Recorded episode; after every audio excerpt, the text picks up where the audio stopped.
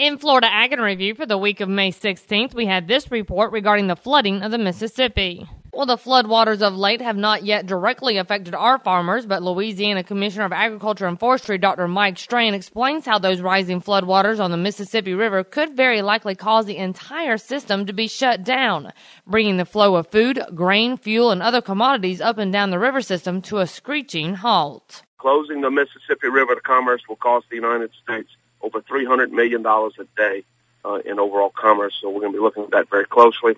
Uh, in the upper reaches of the Mississippi, they've closed the barge traffic. And very likely, as the crest comes down, everywhere from about the 19th all the way to the 23rd and 24th, and maybe the 25th, barge traffic above Baton Rouge will close. Uh, when if the river reaches 18 feet at the Carrollton gauge there, in which is by New Orleans Carrollton, uh, then we will close ship traffic uh, up and down the entire system. And with livestock, Randall Weiseman had this. Todd Johnson, Vice President of Owner Member Services for the National Cattlemen's Beef Association, wants cattle producers to know that in today's climate, strength in numbers is very important. Membership at the state, the local, and the national level through our state affiliates, uh, all the way up to NCBA, is key to getting things done in Washington, D.C. As we look at some of the issues facing the country, but specifically the Southeast, and you talk about water quality standards in Florida, for example, uh, the impact that producers from the Southeast can have on the legislative delegation in Washington, D.C. is significant to making sure the right kind of policy gets passed. And of course, the membership through those state affiliates and then on up into NCBA is what makes it happen. And while some producers join their state association thinking they're automatically a member of NCBA, Johnson said that's not the case. And that's sometimes challenging to understand. Again, we know we need membership at the state level, but there is also a separate membership into NCBA to help us drive change in Washington, D.C. Uh, I will point out that having our state affiliates what we call affiliated with NCBA is crucial. So we've got two things going. One, the association itself joins NCBA, but then we do ask the individual producers to also join and drive our numbers. We're about 25,000 members strong nationwide uh, and certainly have a lot from the Southeast.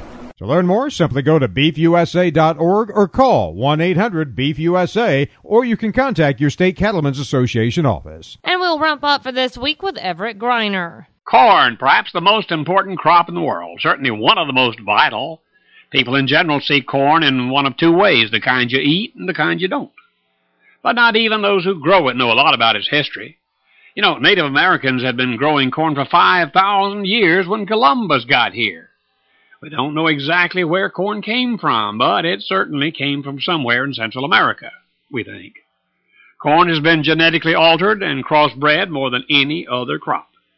Columbus took some of the original corn back to Spain when he went home. It found as great acceptance there as it did here.